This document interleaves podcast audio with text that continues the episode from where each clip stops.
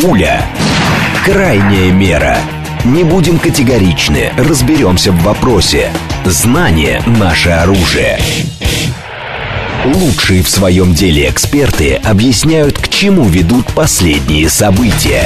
Револьвер. Револьвер. Программа предназначена для лиц старше 16 лет. 10.06, столица, радиостанция «Говорит Москва», 94.8, микрофон Евгения Волгина. Всем доброе утро, программа «Револьверы», с нами Константин Симонов, генеральный директор Фонда национальной энергетической безопасности, проректор финансового университета. Доброе утро, Константин. Здравствуйте, Евгения, здравствуйте, дорогие радиослушатели. Наши координаты 7373948, телефон, смски плюс 7925 888 948, телеграмм для ваших сообщений «Говорит МСК Бот», и смотреть можно в YouTube-канале «Говорит Москва», стрим там начался, поэтому, пожалуйста, подключайтесь. А, разво... Продолжает разворачиваться, ну, трагикомичная фактически история вокруг Северного потока, потому что мы знаем, что месяца два-три назад шведы сказали, что, ну, вот диверсия, но дело мы закрываем, потому что не можем никого найти, что-то там не те воды. В общем, какая-то странная казуистика случилась. А, теперь датчане вчера датчане вчера говорят, что а, тоже прекращают расследование чрезвычайного происшествия. И в итоге остаются, насколько мы понимаем, просто немцы, которые тоже должны сказать, что они, видимо, тоже дело закрывают. А как это работает все-таки? Ну, в смысле, как работает? Вообще на территории, ну как, тоже вот тут интересный вопрос. А, кто, кто проводил расследование и по каким причинам именно угу. Швеция, Дания и Германия – взяли на себя эту, э, эту миссию, ношу, которую действительно пытаются себя скинуть. Ну, потому что на самом деле ведь все достаточно очевидно было с самого начала. Э, то есть мы неоднократно и с вами эту историю анализировали, потому что действительно все, все ниточки ведут понятно куда. То есть да. очевидно совершенно и интерес Соединенных Штатов к тому, чтобы э, прекратить поставки трубопроводной российского газа. И несмотря на то, что Северный поток-1 уже не работал из-за истории, известной с поставками, ремонтом турбин, которые так и не вернули немцы на проект, а зачем-то привезли в Германию и э, дали Шольцу сфотографироваться э, с ними, не показав э, саму турбину Газпрому, между прочим. Угу. Хотя по контракту они обязаны были без всяких завозов в третьи страны, привезти ее прямо в Санкт-Петербург для проведения технической экспертизы. А, соответственно, он уже не работал, первый поток, а Северный поток-2 еще не работал, потому что а, после всех этих событий так он и не получил разрешение со стороны немецких регуляторов на функционирование.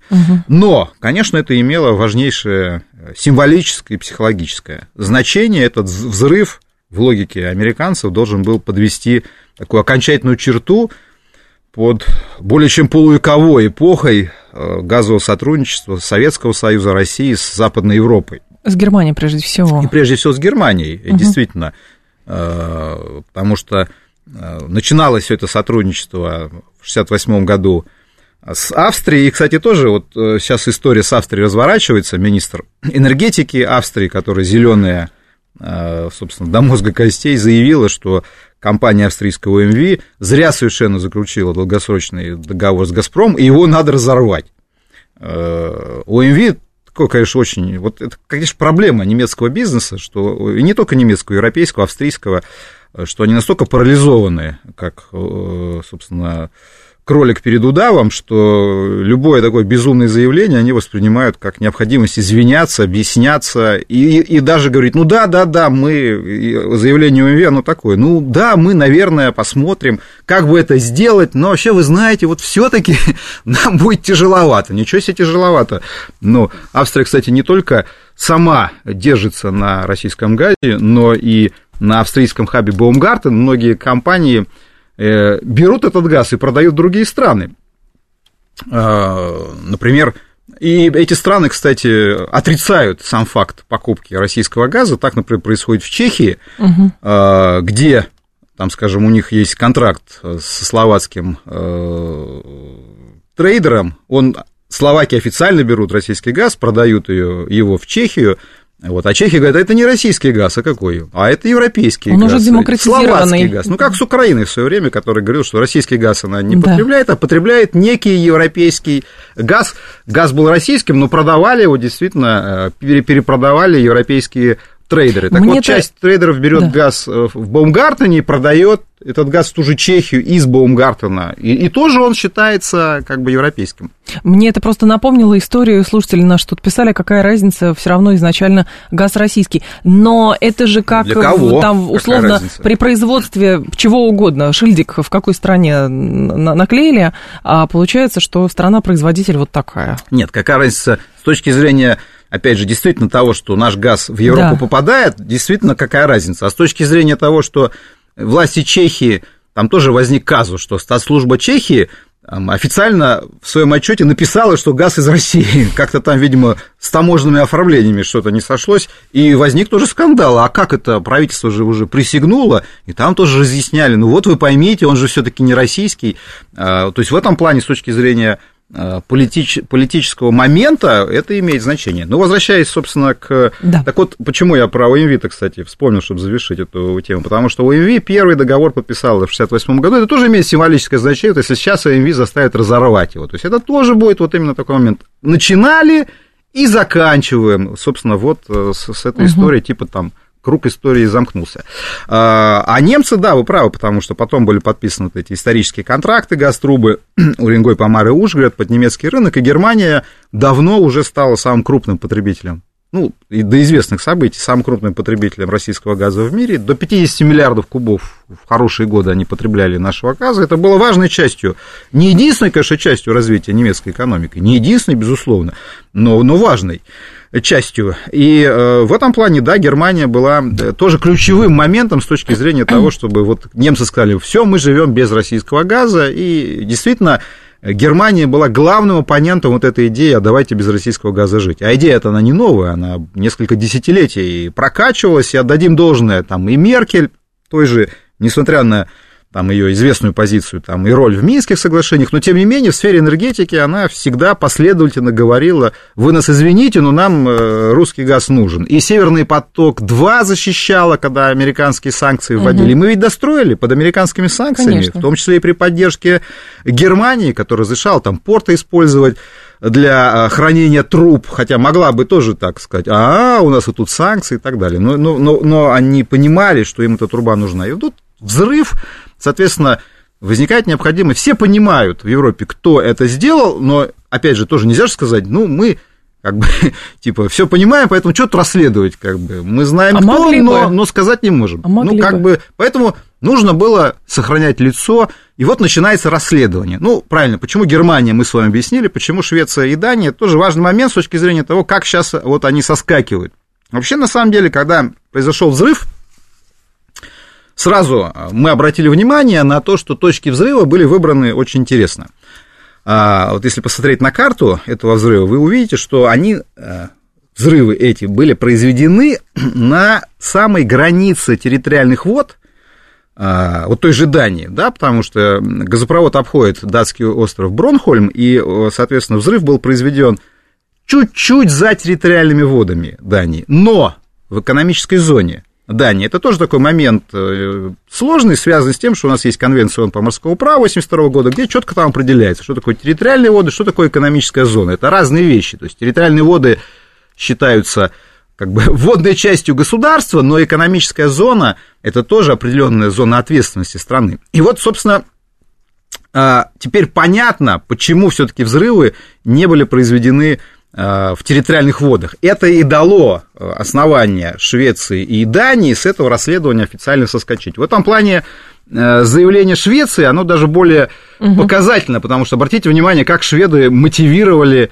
отказ. Они сказали, первое, а вы знаете, а взрыв-то произошел не, не в наших территориальных водах.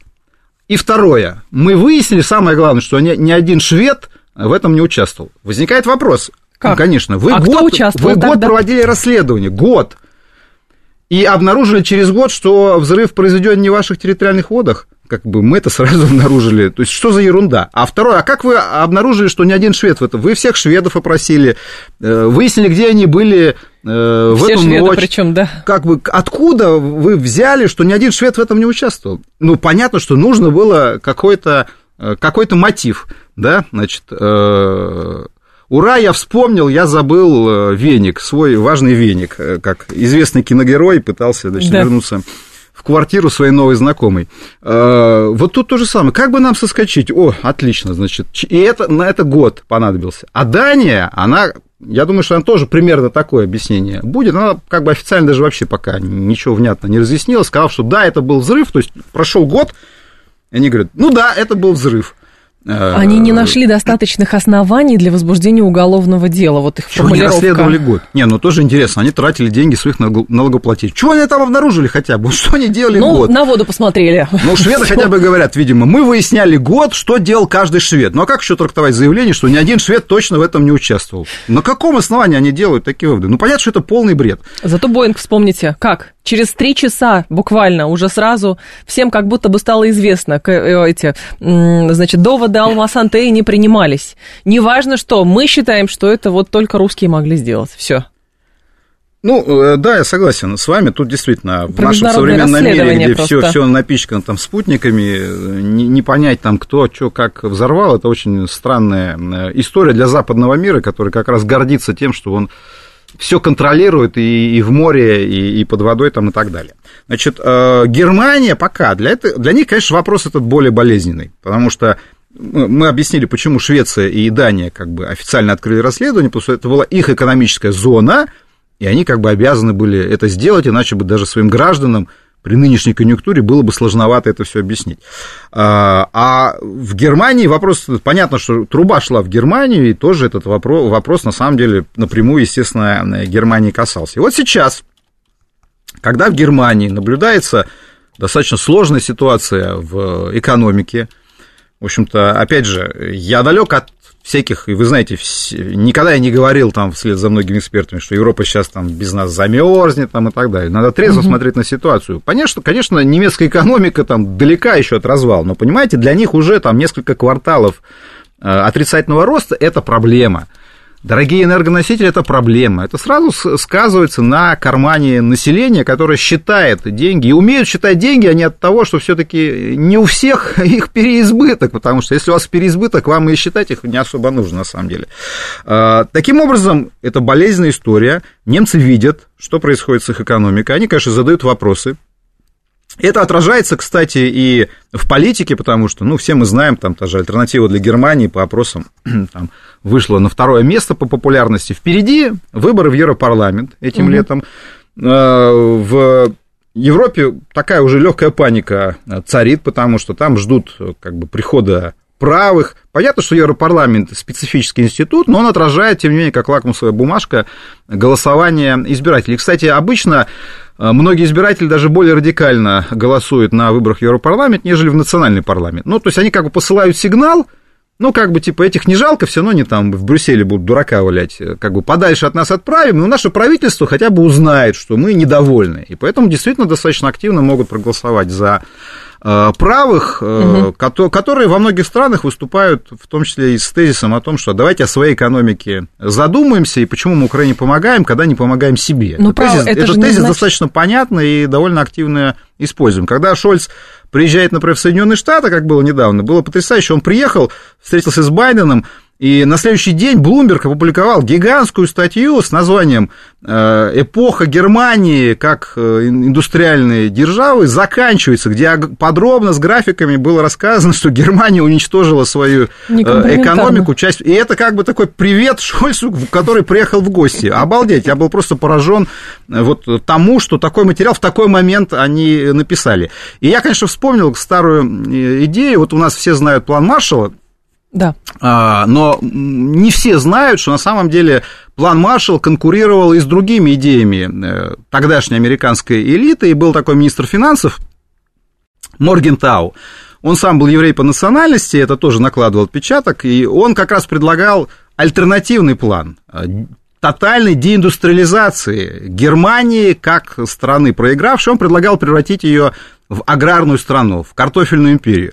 Вот. И там была, на самом деле, серьезная конкуренция. Недавно, кстати, такая книга вышла, как раз как принимали план Маршалл, в том числе и объясняли. Угу. Интересная достаточно книга, подробная, как, как решение само принималось. То есть были альтернативы. Ну, вы помните, план Маршалл, как бы инвестиции, которые, безусловно, Германия, способствовали да, экономическому росту и созданию промышленности современной в Европе. А у Маргентау был план превратить Германию в картофельную империю, лишив да. ее полностью индустрии. Ну, вот, получается, теорию... теперь да. я читаю Блумерг, я понимаю, что такое ощущение, что они достали просто старые идеи, действительно пытаются превратить Германию в сельскохозяйственную страну. Но тоже получается плохо, потому что фермеры это тоже не особо Э, довольны, устраивают э, протестные акции, там навоз привозят. А ну, им говорят, что это Путин и Мороз виноваты, и климат. Да, и Путин во, и климат. Во всем, да, виноваты не они, но они тоже задают вопросы, почему у вас на Украину деньги находятся, а на нас нет. И поэтому, конечно, Шольц тоже понимает, что если он сейчас возьмет и прекратит расследование, угу. ну, для той же альтернативы для Германии, конечно, это будет хороший повод. Ну, то есть они скажут, вы что, там совсем обалдели, значит, потому что, ну, э, хотя бы здесь они, ну, у них формально такая идея. Ну, мы не знаем, но мы ищем, мы не знаем, кто взорвал. Но публично отказаться от того, что все-таки это расследование там, будет как-то идти, я думаю, что до, до лета они потянут, а дальше, конечно, будут искать э, выход из ситуации, чтобы не слишком близко это было и к выборам в самой Германии. Я думаю, что как раз вот э, в конце лета и Германия тоже это расследование может прекратить. Но, с другой стороны, если, а, например, правые приходят к власти, они же могут... Ну, пока не к власти, северной... давайте, давайте так аккуратнее Ну, хорошо, не говорите. к власти, просто за, за завоевывать определенные как бы позиции а, во власти, это же не означает как бы для них, насколько история с Северным потоком это предмет для политических баталий. Ну, на самом деле для них э, предмет для критики э, действующей, действующей власти, власти да? что она допустила этот взрыв, она потворствует Соединенным Штатам, и она допустила разрыв энергетических отношений с Россией, который приводит к рецессии в Германии, а рецессия, ну, там они тоже занимаются махинациями со статистикой, потому что рецессия официально по европейским методикам, это когда у тебя три квартала подряд отрицательный рост. Они да. там, они взяли задним числом, пересчитали там один из кварталов, и там тоже идет спор, нет, не рецессия, пока не рецессия, значит, там. Ну, на самом деле, еще раз повторяю, все все прекрасно э, понимают. Вот, и, конечно, для них это отличная э, зацепка, чтобы критиковать. Если вы имеете в виду допустим, предположим, на национальных выборах там альтернатива для Германии выиграет. Да, Еще да, сложно да. в это пока поверить, что им дадут сформировать э, правительство, потому что вы тоже понимаете, если к этому будет идти дело, там тоже начнется кампания «голосуй или проиграешь», там фашисты лезут к власти, да и вообще могут их запретить, на самом деле, такие идеи возникают. Правда, это тоже чревато, угу. чревато. Ну вот возьмите пример с Нидерландами – победил правый политик, и он не может сформировать кабинет министров. Ну, потому, потому что, что у хитро... скорее всего, есть там, э, в общем, люди, не, ну, которые это, не дают этого это делать. Тоже, это хитрая политическая система пропорционального представительства, коалиционных кабинетов. Да. да, вот он победил и ничего сделать не может. Правительство ему сформировать не дают. Вот, и э, такие же истории могут и в Германии произойти. АДГ может получить хороший результат, но она не выиграет выборы в одиночку. Значит, там тоже будет коалиция, она может не сложиться. Но на самом деле тезис, вот этот тезис, что, ребята, мы сейчас ухлопаем свою экономику, на кой черт нам это нужно, он э, будет присутствовать, э, будет э, присутствовать. И я даже не исключаю, что некоторые представители АДГ могут прямо там заявлять о том, что а зачем мы вообще энергетическое сотрудничество с Россией разорвали. Особенно поближе к выборам, когда они будут чувствовать, что как бы для населения этот тезис, то есть понятно, что его там обрабатывают, утрамбовывают, но этот тезис, он может быть понятен. Вот, потому что, ну, еще раз говорю, все в своих кошельках считают деньги, и объяснение какое-то нужно давать, потому что Украина Украины, но это длится два года, естественно, будут задавать вопрос, а дальше что, а что еще, когда это закончится, сколько мы еще будем помогать. Видите, даже Шольц, э, вот он вчера там заявил, что он пока там не одобряет поставку таурусов э, на да, Украину, потому что Пока. Нет, я согласен, действительно, это пока, но он тоже понимает. Понимает, что как бы ситуация очень э, скользкая. А это значит, что он чувствует, что это не одобряется населением. Если он чувствовал бы поддержку, что это, наоборот, для него хороший ход, он бы давно эти поставки осуществил. Но его критикуют в Бундестаге. Там тоже там хитрые сидят тоже ребята, вот они голосуют в один день. У них там две резолюции. Первая резолюция – поставить Таурсы на Украину, против голосуют. Вторая резолюция – поставить дальнобойные ракеты на Украину, где нет слова Таурус, за нее они голосуют. Ну, то есть, угу. тоже мы понимаем, что там э, и, и, и так, и сяк, но, еще раз говорю, вот как бы понимание того, что на выборах придется отвечать за то, почему мы развалим свою экономику, оно присутствует. А, Василий говорит, как вы считаете, почему все экологи мира не посходили с ума после этой диверсии? Ведь ущерб для климата был беспрецедентный, но вместо демонстрации Грета поехала в гости к Зеленскому.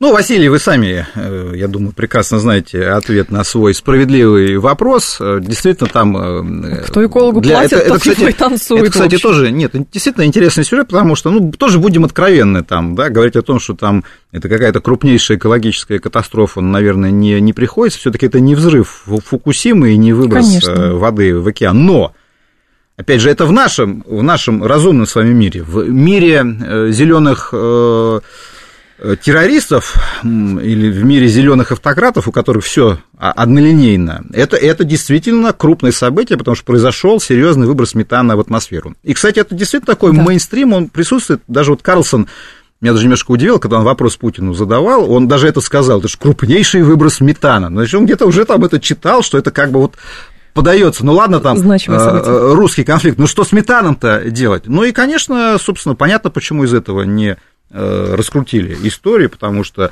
каждому бы экологу сказали, вы что там, Россию защищаете? Вам что, Россия э, важнее, важнее чего это вы тут, да, чего вы тут, тут развели? Ну, был выброс метана, что же делать? Что-нибудь, что-нибудь как-нибудь э, компенсируем. Хотя, опять же, тоже это определенное, конечно, двуличие, если вы, у вас весь ваш мир крутится вокруг выбросов парниковых газов, ну вот вам действительно совершили диверсию и метана подбросили в атмосферу. Значит, требуйте расследования, требуйте довести, довести это дело э, до конца.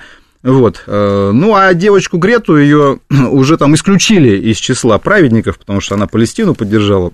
Да, кстати. Вот, и ей сразу не сказали, все, значит, до свидания. Вас, вы были у нас, типа, там, хедлайнером и звездой, вычеркиваем из списков. Вот, каких-нибудь новых будут звезд искать вот, которые, которые... Как, проще же пойти в Лувр и облить там супом э, Монну Лизу там, за экологию, да, то есть тебя все сфотографируют. Кстати, вот тоже, действительно, был уже недавно сюжет, да, они Монну да, Лизу, да, да, она, да, понятно, за стеклом обливали, и опять же, это экологи, вот эта картина терроризма. Мне понравилось, что сделала администрация Лувра. Что? Они сразу принесли такие щиты, чтобы закрыть их от э, прессы, потому что они Боже. понимают, что главная их задача, чтобы их фотографировали и про них рассказывали. Они сразу их отгородили и старались не дать возможности. Главное, не дать сфотографироваться вокруг. Ну что это за, за безумцы? Э, идите, вот, действительно, обливайте супом американское посольство, э, требуя наказать виновника взрыва, который привел к выбросу метана в атмосферу это больше будет пользы, чем Монулизу обливать, она вообще тут ни при чем. Ну да, на самом деле все, все эти истории просто укладываются в противоречивую картину, потому что на фоне того, как, например, израильтяне сейчас обвиняют хуситов в том, что они а, повредили кабели, а, интернет-кабели телекоммуникационные на дне Красного моря, и сейчас могут быть перебои там, с интернетом, со связью и так далее, на фоне того, какая была крупнейшая индустриальная диверсия инфраструктурная э, «Северные потоки», но нет, вот здесь мы закрываем, а здесь хуситы, но, сейчас кстати, опять бомбы э, прилетят вот какие-то. Хорошую вы тоже тему затронули, потому что я вспомнил, что сейчас в Европе продолжается расследование вокруг Балтик Коннектор. До сих Значит, пор? Там, да, до сих пор. Там грант выделен, очередной грант момент. выделен грант. на изучение. То есть Круто. смешная вообще история. Там абсолютно смешной газопровод там, с небольшими объемами поставок. Но вот попытка сказать, вот, как бы вот это мы точно будем расследовать, она есть. Но там расследовать нечего, и, видимо, никакого там, помните, вначале там китайский след нашли, там судно зацепил якорь, там все понятно, что да. там расследовать, все равно они это продолжают. Но но тоже понимают, что ну, глупо сказать, мы вот Северный поток не расследуем, а вот этот Baltic Connector, который никакого вообще там значения не имеет в целом для европейской экономики, вот здесь мы будем особо бдительны. А, другими словами, а, полностью подтверждается версия, что история о глобальном потеплении в результате антропогенного воздействия, выдумка организации, двигающих зеленую повестку, независимые экологи не считают, что это проблема, но проблема... Ну, видимо, слушатели, несколько человек написали про это, видимо, это пожелание, чтобы мы с вами в следующем эфире подробнее про зеленую ну, поговорили знаете, что это одна из наших любимых с вами тем. Я с удовольствием, с удовольствием Про зеленку поддержу этот разговор в следующий раз. Да, но давайте сейчас новости послушаем. После новостей еще про новые потолки, про санкции а, на нашу нефтянку поговорим. Американцы вводили, собираются еще новые какие-то пакеты очередные вводить, поэтому не пропустите.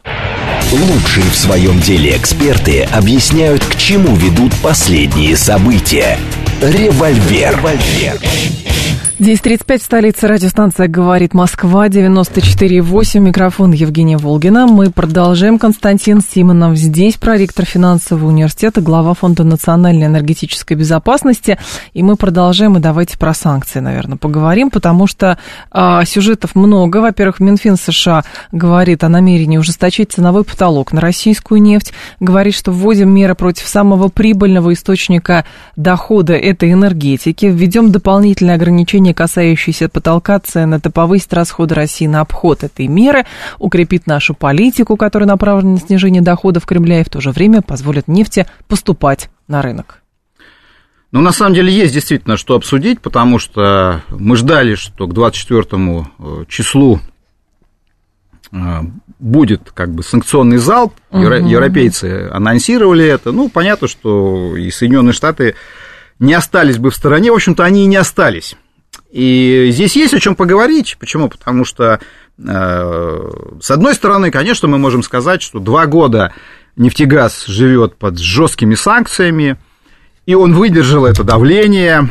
И на самом деле то, что сама философия новых санкций, э, можно обратить внимание при анализе, все-таки фокус Э, ну, философия громковато сказано, правильно сказать, фокус внимания санкционного, он сместился с нефтегаза, а если вы посмотрите первые самые санкции, очевидно, что они били прежде да. всего по нефтегазу, и главный тезис санкций был, надо лишить Россию денег. Ну, а понятно, где Россия зарабатывает деньги, на нефтегазе. А теперь публично говоря о том, что мы должны наказать российский ОПК и лишить его возможности производить боеприпасы. То есть тут фокус поменялся, и можно сказать, что, ну вот видите, даже Запад э, признает, что сколько там санкций не вводи, э, все равно э, ребята будут нефтью торговать. Но на самом деле, если посмотреть на эти истории, безусловно, санкции дополнительные проблемы создадут. Давайте тоже это честно признавать. То есть я я всегда был против вот этой позиции, там, спасибо нам за санкции, мы теперь там еще лучше будем развиваться. Но на самом деле санкции это не сладкие конфетки, это действительно проблемы, которые угу. приходится обходить. Да, фокус сместили на ОПК, но нефтегазу досталось тоже. Совкомфлот, нефтегазу досталось например, тоже. Да. Ну, вот давайте тогда начнем. Вот я бы как бы основные проблемные моменты разделил на три группы давайте, этих санкций. Давайте. А санкций много, там более тысячи, тысячи позиций. да? И вот вы сказали Совкомфлот. Первая группа э, – это расширение э, так называемого СДН-листа, то есть список э, самых жестких санкций, куда, куда записываются компании. Вот можно сказать, ну, они ничего нового не, не придумать не могут. Да, они ничего нового придумать не могут, но у них есть, э, знаете, такое старое, доброе, эффективное средство. То есть они вот компанию помещают в SDN-лист. И это означает, что с компанией практически никто в мире работать уже э, не сможет. Потому что, э, вы знаете, вот пока, действительно, пока, извините за пафос, общая геополитическая картина не изменится, будет так, потому что все боятся Соединенных Штатов. Что бы мы ни говорили, боятся Соединенных Штатов. И когда компания попадает в SDN-лист, это означает, что Соединенные Штаты считают свои санкции трансграничными, и у них простое толкование. Если ты имеешь хоть какое-то отношение к Соединенным Штатам, ты попадаешь под действие санкций. И тебе даже не надо в долларах вести расчеты. Там действительно, я знаю примеры, когда использование там Gmail сотрудниками компании приравнивалось как отношение к Соединенным mm-hmm. Штатам, а значит основание для попадания под американские санкции. А это уголовные дела зачастую в Америке. Люди могут в тюрьму попасть, граждане других стран, и, и никакая страна там не, не вытащит гражданина без желания Соединенных Штатов. Ничего вы с этим не сделаете. Вот. И, э, и, и это серьезные, серьезные моменты. А попал, на самом деле, и вот тоже мы видим, что они постепенно как бы включает все новые, новые, новые э, компании. Попали действительно, попал Совкомфлот, попала э, Росгеология, попала, попал, попала компания ТМК, э, которая производит трубы для нефтегазового угу. комплекса, попало несколько производителей нефтегазового оборудования э, российского. То есть это понятно означает, что теперь там, да, все, все закупки импортных комплектующих, они остались будут связаны с проблемами. Ну, понятно, что их можно решить. Да, они решаемы. Вот, а, кстати, очередные 14 танкеров включили в СДН-листы. Да, мы знаем тот же Совкомфлот, технология понятна, да, он попал под санкции, соответственно, теперь эти танкеры нужно перевести да, какие-то там другие компании. Да, технология понятна, открываешь еще одну компанию, туда все это переводишь, но это все в экономике называется транзакционными издержками. Угу. Они растут, то есть вам надо все равно садить, садиться за стол, чесать голову, думать, куда теперь перевести, там и так далее. Игра это решаемо, но это дополнительные проблемы. Их Соединенные Штаты и создают. В этом-то и задача. Но, с другой стороны, смотрите, они, конечно, создают эти проблемы, э, могут хоть всю страну включить в СДН-лист, чтобы никаких контактов не было. Но история же здесь другая. Даже угрозы транс... вот этих вот э, вторичных санкций в отношении арабов, турок, э, китайцев все равно не останавливает эти страны от сотрудничества с Россией, потому что эти страны тоже ищут варианты обхода, там какие-то более мелкие структуры создают, еще что-то. И вот эта вечная игра в кошки-мышки, но так или иначе полностью отменить как выясняется, там, российскую экономику или торговлю с Россией невозможно, потому что есть еще контрагенты, которые на этом могут зарабатывать. С одной стороны, вы правы, и я тоже неоднократно этот тезис э, озвучиваю, что рынок все равно сильнее э, политики, политики и регуляторных ограничений. Угу. Он как трава, которая в любом бетоне пробьет дорогу, но э, как бы расти в чистом поле с хорошим поливом все-таки проще, правда, проще, чем там прорастать под бетонной дорогой. Вот. И на самом деле э, это вот, вот я сказал про три группы. Вот вы подняли вопрос э, как раз про вторую угу. группу санкций. Вторая группа санкций не только Соединенных Штатов, но и в целом западных заключается в том, что они бьют как раз по третьим странам, которые, как они считают, помогают России обходить санкции. Угу. Вот это тоже очень э, важный момент. Началось это, кстати, не 24 февраля, а еще в прошлом году, 22 декабря 2023 года, президент Байден подписал указ, облегчающий Минфину США введение ограничений в отношении банков – которые по версии э, Минфина США помогают обходить санкции в отношении России. И на самом деле, так. Э, опять же, вот если вы посмотрите на ситуацию в банковской сфере, а это напрямую касается нефтегаза, потому что многие банки, например, из Объединенных Арабских Эмиратов обслуживают сделки, ну, вот, например, вот Индии, мы часто касаемся этого сюжета, понятно, что Индия там, стала крупнейшим потребителем э, морских поставок нашей нефти. Не в целом нефти, а морских поставок нашей нефти. И там тоже возникают вопросы с расчетами.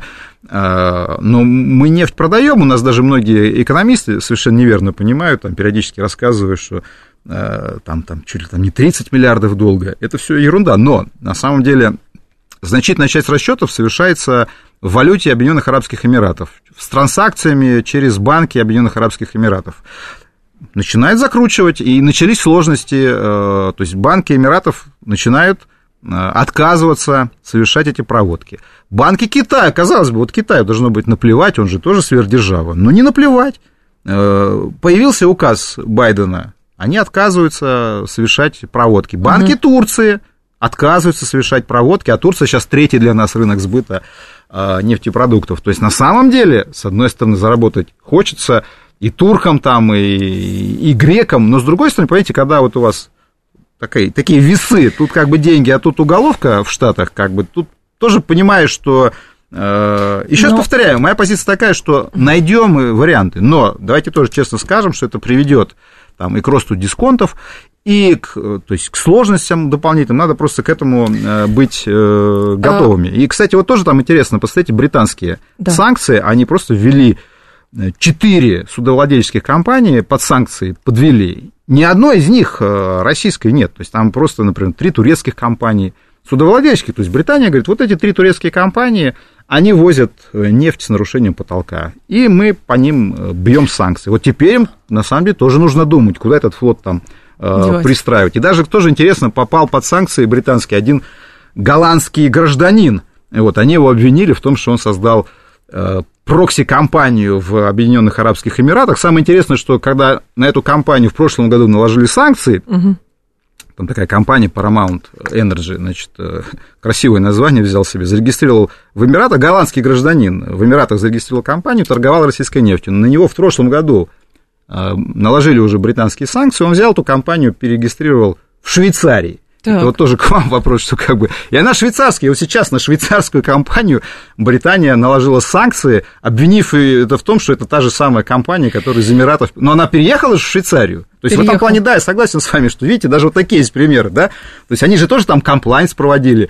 То есть человек торговал российской нефтью, там, да, значит, э, его компания переезжает. Кстати, она даже не... Такое же название, там тоже там Paramount что-то там, да, то есть он даже не особо переименовался. Взял, переехал, зарегистрировался. И за ним там. пришли. А, ну, теперь, да, все теперь равно. все равно его обнаружили, и его персонально э, внесли, у него Трост фамилия, его персонально внесли в британский mm-hmm. лист. Он, он человек с паспортом Голландии.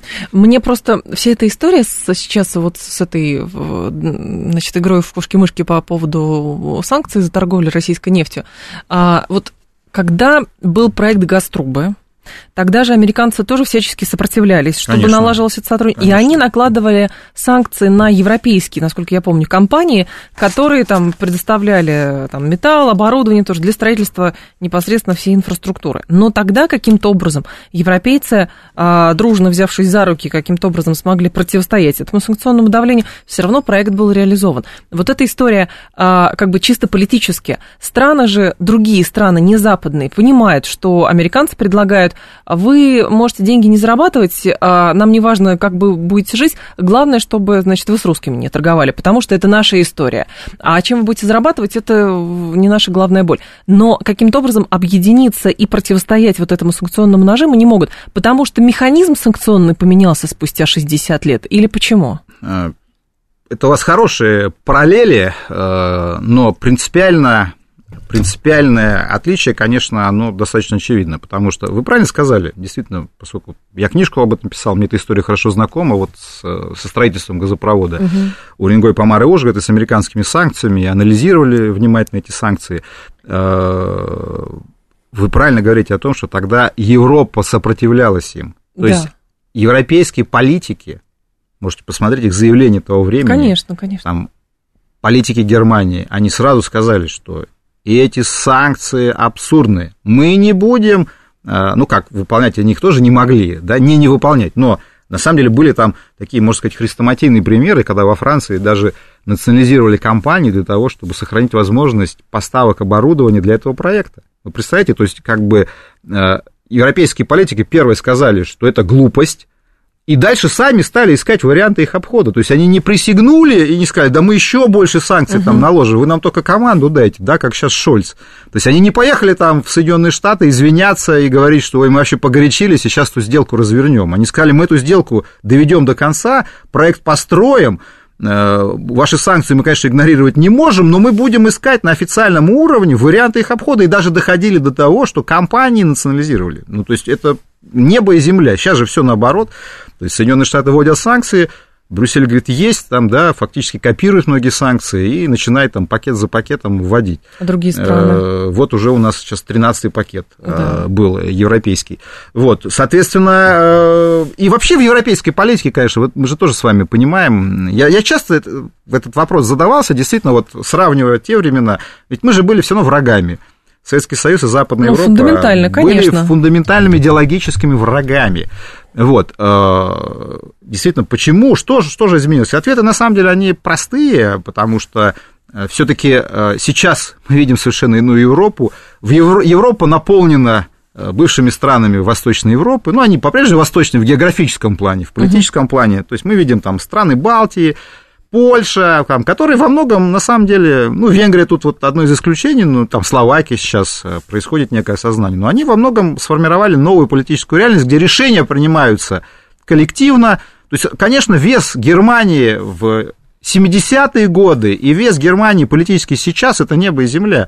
Э, Германия крупнейший донор Европейского э, Союза, Польша крупнейший реципиент Европейского Союза, но Польша учит Германию жизни, вот, и э, как бы грозит ей пальцем. И Германия как бы это все дело принимает. То есть вот, вот э, сам Европейский Союз расширился настолько, что он превратился в совершенно другую политическую реальность, где крупные государства объективно теряют свой суверенитет. Они отдали этот суверенитет Брюссель, и в этом плане мы сейчас вот и видим. И, кстати, то, что... То есть и в 70-е годы не было не было вообще европейской бюрократии, как такого института, который есть сейчас. А угу. сейчас это крупнейший центр принятия решений, который определяет правила игры для э, всей Европы. То есть тут очевидный политический ответ. Крупные страны Западной Европы сами отдали свой суверенитет в Брюссель, позволили создать систему наднационального управления европейской, в том числе экономикой, и сейчас они, в общем-то, при, принимают покорно свою судьбу. Угу. А, так, в других странах нет сумасшедших президентов, чтобы ссориться. Так, поэтому... Нет, это не то. А, так, так, так. США сами, как вы думаете, не надорвутся, вводя столько санкций? Они же должны их контролировать, ломая экономическую систему мира. Так они выстраивают новую экономическую систему мира, мне кажется, за счет этих санкций. Ну, Пытаются, так они, да, они, мере. они, ну, я бы сказал, скорее, они сохраняют, Или сохраняют, сохраняют да. старую экономическую систему мира, где Соединенные Штаты э, предоставляют довольно серьезные услуги, финансовые, инвестиционные, и э, за это берут свою маржу. Доллар остается самой крупной Конечно. валютой, остается. Вот, и э, это позволяет им, вот вы говорите, не надорвутся, уважаемые радиослушатели. Так понимаете, если у вас доллар основная валюта расчетов, еще раз повторяю, если ты с долларом имеешь отношение, Соединенные Штаты считают, что ты попадаешь под их законодательство. И все. Если у тебя основная валюта расчета доллары, пожалуйста, они просто вносят компанию в SDN-лист, и ты сам уже э, должен, допустим, ты греческий перевозчик, ты сам уже должен понимать, что ты под уголовку можешь попасть. А у Минфина там, кстати, вакансии открываются, действительно, вот АФАК, это структура, которая занимается э, контролем, контролем за, за санкциями, угу. там новые открываются вакансии, набор идет людей. Ну, вы же понимаете, что с точки зрения заработка Соединенных Штатов на этом деле, это как бы копейки. То есть в этом плане, да, там еще тысячу наймут там бюрократов, которые будут комплайнсом заниматься э, по всему миру. Пока вот эта политическая картина не изменится, меня, конечно, вот в этом плане даже не то чтобы сильно удивляет, но все равно поражает там даже те же китайские банки, которые, ну, казалось бы, Китай, еще раз повторяю, тоже вроде как альтернативная сверхдержава, они, бах, приходят американские санкции, и они начинают там Говорит, есть. Э, кривиться как-то, да. Э, и, и опять же, на кону, вот если мы возьмем нефть, я уже неоднократно этот тезис говорил, что, конечно, главная задача Соединенных Штатов выкинуть Россию с э, рынка углеводородов и занять ее место. И в этом плане простор еще для додавливания он есть, но и бонус понятен. То есть э, я на это обращаю внимание уже давно. Соединенные Штаты продолжают наращивать э, добычу нефти, и чем больше они экспортируют нефти, тем сильнее они нас будут выжимать с этого рынка, потому что они считают, что... Ну, в газе это произошло, это все прекрасно видят. Кстати, это вот третья группа, тогда несколько слов, что угу. я сказал про три группы. Сейчас тогда, может быть, э, коротко, Успеем, коротко, да, коротко да. скажу про третью группу, но завершая понять. Вот смотрите, возьмем статистику января. Мировое энергетическое агентство. У Соединенных Штатов экспорт нефти, экспорт сырой нефти 4,81 миллиона баррелей э, в сутки. Это колоссальная величина, колоссальная, это экспорт. Да, вы можете там опытные радиослушатели могут сказать, что у нас Соединенные Штаты сами нефть покупают. Ну, где они покупают эту нефть? Вы не берите там Канаду ту же или Мексику. Для них это как бы единое пространство, которое они контролируют. То есть считайте, что это внутри их пространства, они как бы себе нефть берут из соседней Канады, а сами вместо той же Канады э, эту нефть ее, вывозят да. на мировой рынок. Посмотрите цифру нашего экспорта нефтяного. Да мы фактически впервые скоро сравняемся. 4, вот у нас цифры, я смотрю, Мировое энергетическое агентство, по Америке 4,81 по круду, по сырой нефти, у нас 4,84. Мы впервые в истории почти сравнялись по экспорту нефти. Да, у нас еще нефтепродукты есть.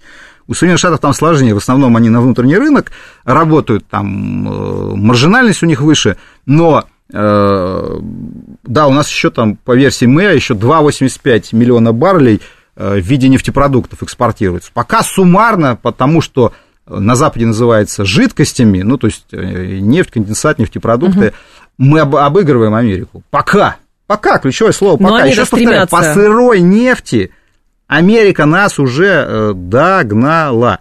Вот. И это, на самом деле, мы очень легковесно к этому относимся. Поэтому вы же понимаете, что Соединенные Штаты, еще раз повторяю, они более чем в два раза увеличили свою добычу и, и теперь нас выкидывают с этого рынка. Сколько они заработают? То есть в этом плане эти там несколько сотен чиновников, которых надо прокормить, чтобы они этим комплайсом занимались, это копейки по сравнению с тем, сколько они заработают только на расширении своего нефтяного экспорта. И нас они видят в качестве того пирога, который хотят доесть вместо, вместо нас. Это очевидно. И вот третья группа, кстати, санкций, да. это тоже очень характерно.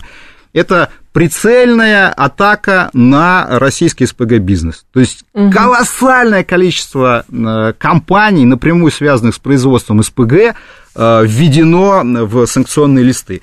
То есть фактически Соединенные Штаты дают понять, что ни один новый проект производства СПГ они не допустят. Потому что первые санкции, напомню, были против Arctic SPG-2, проект, который еще не запустили с точки зрения отгрузки. То есть там построена первая линия, произведен первый жиженый газ – но еще э, не произошло ни одной отгрузки. Почему? Потому что Соединенные Штаты сразу внесли это, то есть они дали как бы достроить первую линию, внесли это в СДН-листы, внесли все компании, которые связаны могут быть с перевозкой. Да. И теперь возникает вопрос, как вообще этот произведенный газ оттуда вывести? Ну, теперь дальше больше. Они, соответственно, под санкции подвели э, компанию которая является, Новотековская дочка, которая является, Новотек Мурманск, которая является оператором вот этого завода заводов, как они называют, то есть там, где собираются модули для uh-huh. новых СПГ-заводов. То есть теперь, а поскольку там же речь идет о строительстве второй, третьей линии, они сразу подождали какое-то время, да, бах, а теперь и этот завод тоже попадает под санкции. Теперь там вот официально шли поставки из Китая. И тоже интересно, что западная пресса, вот я помню, даже писал прям там, ну это же видно, они смотрят эти трекинги судов, но просто были прям статьи, типа китайский э, танкер с, с продукцией для вот этого завода идет, идет. по Севморпути, там надо что-то делать. Вот они как бы и делают. Теперь как бы вся компания, я вас уверяю, что эти китайцы теперь будут трижды думать, как все это дело оформлять. Там многое завезено. Но опять же, попали. И вы знаете, что меня еще поразило? У нас есть такой проект, он, он очень спорный с точки зрения экономики, якутский СПГ. Угу. Вот, э, там, коротко, если они собираются более чем тысячи километров построить трубу до берега, то есть там экономики э, очень мало. И, э, но на самом деле он все равно заявлен. Есть компании, которые являются его оператором, они его там пытаются пиарить. Я экономически не видел никаких перспектив в нем, но я был реально поражен, даже больше, чем вот увидел. Ну, то есть компании Новотека было понятно, что там а, это, это все будет, угу. да, ну просто там массовость, она показательна. Но то, что а, я увидел вот эту компанию, которая является оператором этого якутского проекта в, в СДН-списке, потому что этот проект даже и без санкций, большие вопросы, что он будет реализован и когда. Но они его ввели. И, и вообще все проекты, которые заявлены, практически все, которые не просто там публично декларируются, а которые оформлены в какие-то юридические компании, ну, понятно, что вы можете сказать, мы будем там производить газ в Карском море, да, да. Но, но, но ничего пока не создаете юридически. А когда вы создали компанию, то есть все компании, которые созданы, вот как Якутский СПГ, он еще не произведен, но есть уже ООО, которое как бы и оператор вот этого проекта. И вот против этого ООО введены санкции, против проекта в услуги введены санкции. То есть Америка дает понять, ребята, вот что вы там даже заявили, то есть, конечно, это символический шаг, потому Говорить что, еще говорю, никакого да. там СПГ даже на горизонте нет, но они символически говорят, ребята, мы вас сейчас всех, всех Я... отмониторим и всех э, в бетон закатаем. И это очень показательно, потому что на самом деле, э, я просто напомню радиослушателям, что вот с точки зрения их объяснений, которые они раньше давали американцы, мы должны лишить Россию денег. Вот в случае СПГ особая история, потому что на самом деле Россия на СПГ, если говорить честно, Немного не особо зарабатывает. У нас нет экспортной пошлины на жиженый газ. И основные проекты, вот те же проекты Новотека, они имеют колоссальные льготы по НДПИ. То есть в этом плане это вот эта логика, что мы, мы бьем да. по российскому бюджету, в случае с СПГ она не работает. Я, кстати, всегда был противником таких льготных режимов, но это отдельная история. Но они есть. То есть в этом плане Америка прямо четко говорит, что это не про бюджет Российской Федерации, это не про деньги России, это конкретно удар по альтернативному производителю того товара, который Соединенные Штаты сегодня на рынок предлагают больше всех в мире, потому что США по итогам 2023 года стали самыми крупными производителями СПГ. Они уже не стесняются. Они уже не стесняются. Ну, мне просто интересна логика американцев. Ну, допустим, они сейчас точно, да, они вводят санкции против российского СПГ. Но тот же самый а, Катар, например, заявляет о расширении. Вот глава QatarEnergy заявлял, мы будем расширять тоже свое, потому что с, друг, с одной стороны вводятся санкции против России, для нас рынок расширяется, СПГ у нас хороший, будем Американцы потом против Катара будут бороться? Нет. Э, вы, когда вот они этот проект заявят, вы посмотрите структуру его акционеров, и вам все станет понятно. Потому что основные понятно, проекты да. в Катаре финансируются Американцы. американскими компаниями, и там Это вы найдете и там вы среди акционеров, в том числе и первой волны катарского СПГ, везде найдете э, американские компании или европейские компании, которые на самом деле в качестве компании. акционеров имеют американские фонды. А, с нами был Константин Симонов, проректор финансового университета, глава Фонда национальной энергетической безопасности. Константин, спасибо, ждем снова. Далее информационный выпуск. Я к вам в два часа вернусь.